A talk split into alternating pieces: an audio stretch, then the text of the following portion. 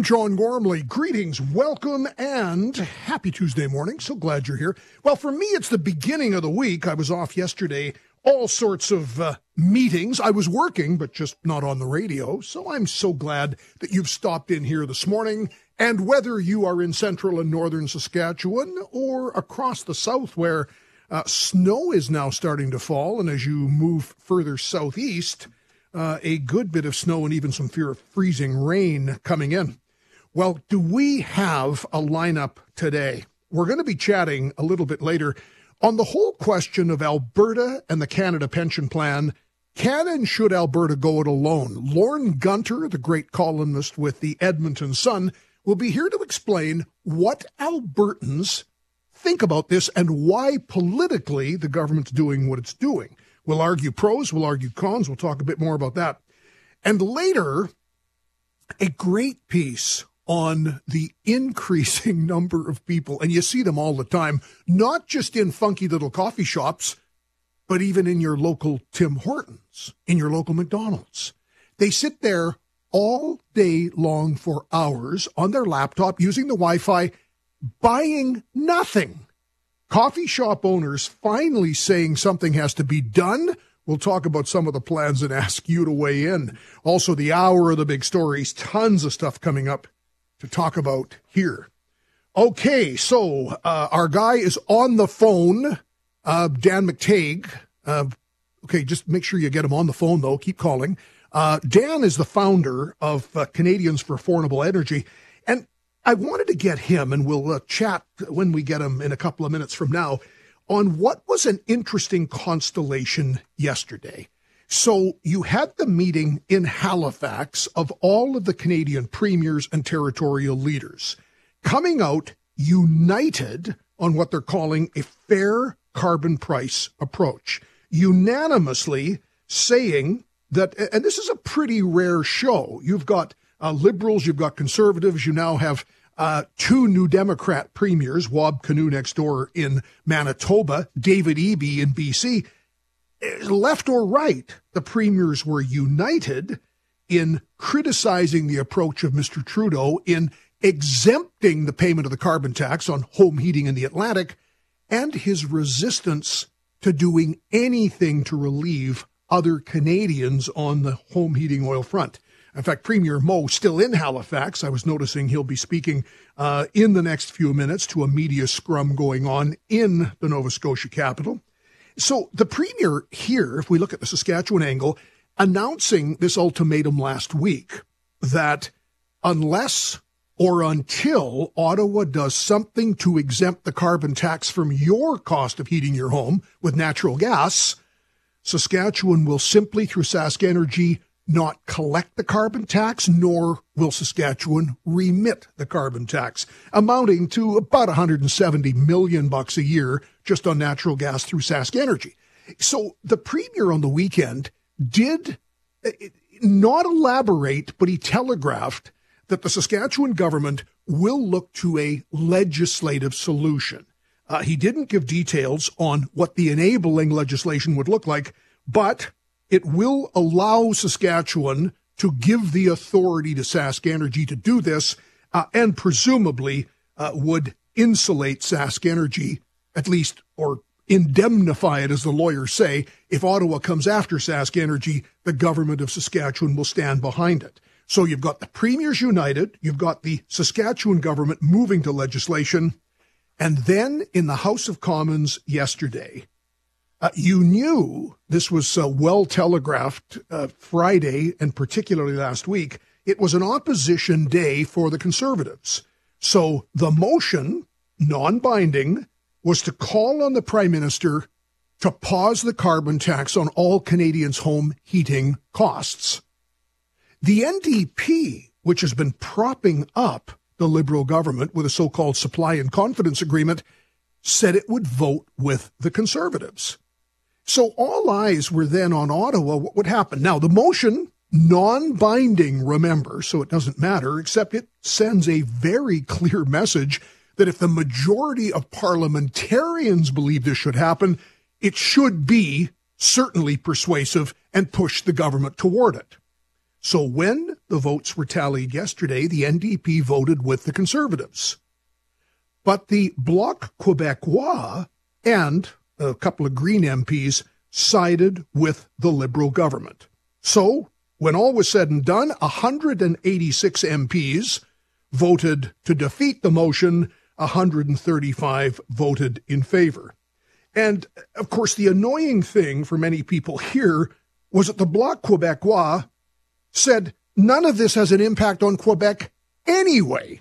So Quebec has no interest in this, but the leader of the bloc making the point, E. Francois Blanchette, why would the NDP vote strangely with conservatives? The environment is not a fancy thing you entertain between crises. It's an important issue. We have to be constant and patient and determined. So the Bloc Québécois, almost working off Justin Trudeau talking points, to say there would be no exceptions for any Canadians this winter on the carbon tax you pay for home heating. So interesting constellation of events that leads many to say, and this was the lead editorial this morning in the Toronto Sun.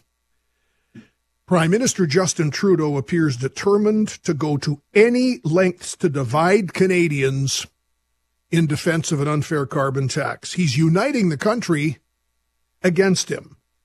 He won a battle Monday, but he's losing the war.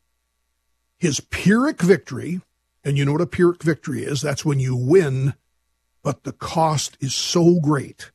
The Pyrrhic victory came when the Bloc Québécois, representing a separatist party that doesn't pay a carbon tax, voted with the Liberals to defeat the Conservative motion. So, hardly a good day for Trudeau, though. You've got the Premier's United Front, you've got a push on across the country, and generally leading to the view. In fact, John Ivison put it very well uh, Ivison, you remember, wrote a book on Justin Trudeau back in 2019. Ivison's column in the National Post this morning. An enfeebled Trudeau has the NDP seriously reconsidering its support. And he argues that the NDP, unless it gets a universal, comprehensive, entirely publicly funded pharmacare program, and this is not in months, this is in now, is considering withdrawing its support for Prime Minister Trudeau in this supply and confidence agreement. And Ivison concludes by saying the very things, and he said this in his book in 2019, that Trudeau's fans and admirers have always supported him on. His doggedness, his determination, his stubbornness will lead to his downfall. Okay, so we're going to chat with Dan McTeague now and in the second segment. Uh, hang on. McTeague is always fascinating to sample on these things. Hey, great having you here. Thanks for taking our call. Good to be here. Sorry about that, John. Just uh, getting that uh, uh, fall cold as everyone seems to be getting out here, in at least in Ontario. Ah, you're okay. Um, so the constellation of a united front by the premiers, uh, the NDP even voting with the Conservatives in the House, uh, Saskatchewan saying they'll actually pass legislation not to collect the carbon tax. You were in Parliament for 17 years, my friend. How does this look to you as a as a liberal? Uh, well, as a liberal, I think uh, it's the days are numbered, and of course they're going to, as it were, uh, you know, circle uh, the wagons and ensure that uh, what little time they have left is going to be used to continue furthering their policy in the hope that somehow public opinion will turn around. I think there's been a decided mood now in the country that the government's entire policy, uh, as damaging as it is, attacking affordability is now very rightly seen as uh, being uneven, unhanded, and tr- dramatically unfair. We we all need some form of heating fuel to uh, to manage our, our ourselves during winter, and to have one exception given to one region, no matter the circumstances, uh, seems to uh, seems to be something that I think a lot of Canadians are extraordinarily dissatisfied with. In a word, uh, I think we're looking at the last days and perhaps the death twitch of the uh, Trudeau Liberal Party. Is it possible? Uh, and I'm I'm interested because you, when you founded Canadians for Affordable Energy, you do a lot of the gas tax work and analysis. But we knew all along a carbon tax that would cap out at fifty bucks Today it's at 65 on the way to 170. I mean, this thing has been, they've moved the goalposts every time you think there are a set of rules. So why did it take this long for Canadians to simply start thinking the same way Saskatchewan people have been thinking for five years? A very good question uh, in all of this, John, because of course it's not just one; it's two taxes and several other um, regulations and uh, you know uh, moves by the government to try to swiftly uh, you know undermine the ability for people to make ends meet, but also be somewhat dishonest in the way in which, uh, frankly, dishonest in the way in which they've approached this. You, you quite rightly pointed out they said it would never go above fifty dollars a ton or about ten or eleven cents a liter. Now we're marching well towards thirty-two to thirty-five cents a liter and 45, 48 before you even hit GST on uh, the uh, on diesel and uh, other forms of uh, energy will also move up about 250 percent. Plus, of course, you then have uh, overarching regulations. One of the things that often doesn't get discussed, but has you know, everything to do with our quality of life and our purchase power, is the weakness in the Canadian dollar. And that, in no small measure, is the result of the federal government on the other side uh, blocking pipelines, uh, regulating an industry with, uh, as we saw from the Supreme Court, but also as we've seen for years, coming up with inane uh, and, and, frankly, insipid ideas that have nothing to do with the actual production of a product the world desperately needs.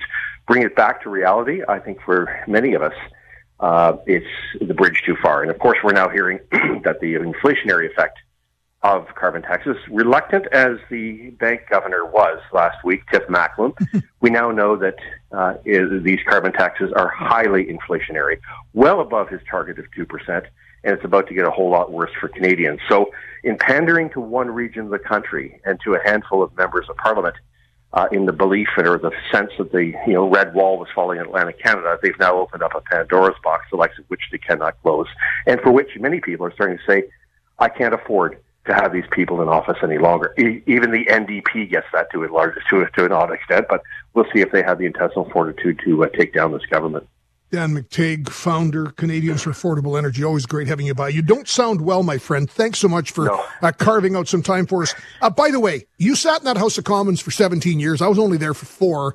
Yeah. The Liberal MP from Newfoundland, Ken McDonald, who was actually voting with the Conservatives originally, then they got the wish. Everybody got exempted in Atlantic Canada. So he stands up and he votes with the Liberals yesterday to oppose any other Canadian getting a break. Did he flip the bird or not? Oh, I think he did. And uh, I think it's probably an attempt to try to get in the good graces of a caucus that uh, never stands up to its leader and never stands up for constituents. Uh, in my time, I, as you know, in 17, 18 years there, I often voted, uh, you know, very much uh, based on principle. These guys do not have much, and in the case of uh, Mr. McDonald, any goodwill that was given to him by Canadians who thought, well, he was standing up for his constituents and Canadians as a whole, has been completely lost by that, uh, frankly, amateurish and very childish gesture. Take care, my friend. Get well soon, All and we'll see you. Thanks, John. Dan McTeague joining us in his home base of Milton, Ontario, and I knew he'd have some thoughts on this. The hour of the big stories looms, where we have thoughts on all sorts of things on your mind today. This is 980 CJME and 650 CKOM. Take it Easy! I'm John Gormley. I applaud your use of the language of romance. Qu'est-ce que c'est, John? Quebec paying no carbon tax. NESPA. What different plan does Quebec have? Quebec doesn't pay a carbon tax. And I think by now you should have nutted out if you're a Canadian and you don't like something and it hurts you, Quebec never has to do it anyway. That's just the way the rules of Canada are. Quebec back in 2013 hooked up with the state of California for a cap and trade system. So they put a price on carbon and then you can trade carbon credits uh, large industrial emitters can continue to do exactly what they're doing, but then they have to pay a certain levy or trade or swap carbon credits. Nobody at the consumer level pays a carbon tax in Quebec. You knew that, didn't you? Oh, well, you know it now. The hour of the big stories. Many things to chat about here, from some Saskatchewan stories on your mind today anything you want to talk about, it's 877 332 8255 only on 650 CKOM and 980 CJME.